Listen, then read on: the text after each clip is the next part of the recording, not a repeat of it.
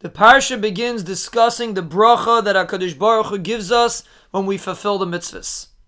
But the parsha says the word v'hoya ekev tishmon.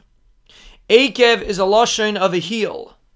And Rashi explains that the reason why the Torah uses this word is to teach us that if a person fulfills the mitzvahs that most people press under their heel, so to speak, most people are not machshiv, they don't respect those parts of the mitzvahs, then a person will get tremendous bracha that the Torah brings.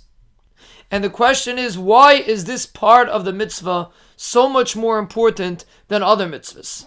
Why is the Torah saying that you will get this bracha if you specifically fulfill the parts of the mitzvah that most people don't pay attention to? And the reason is because when you have an expensive item, you pay attention to detail. When something is important to you, every aspect of it needs attention. As opposed to something that is not so chashiv, you just do it in a general sense without that specific attitude of paying attention to every minute part of it.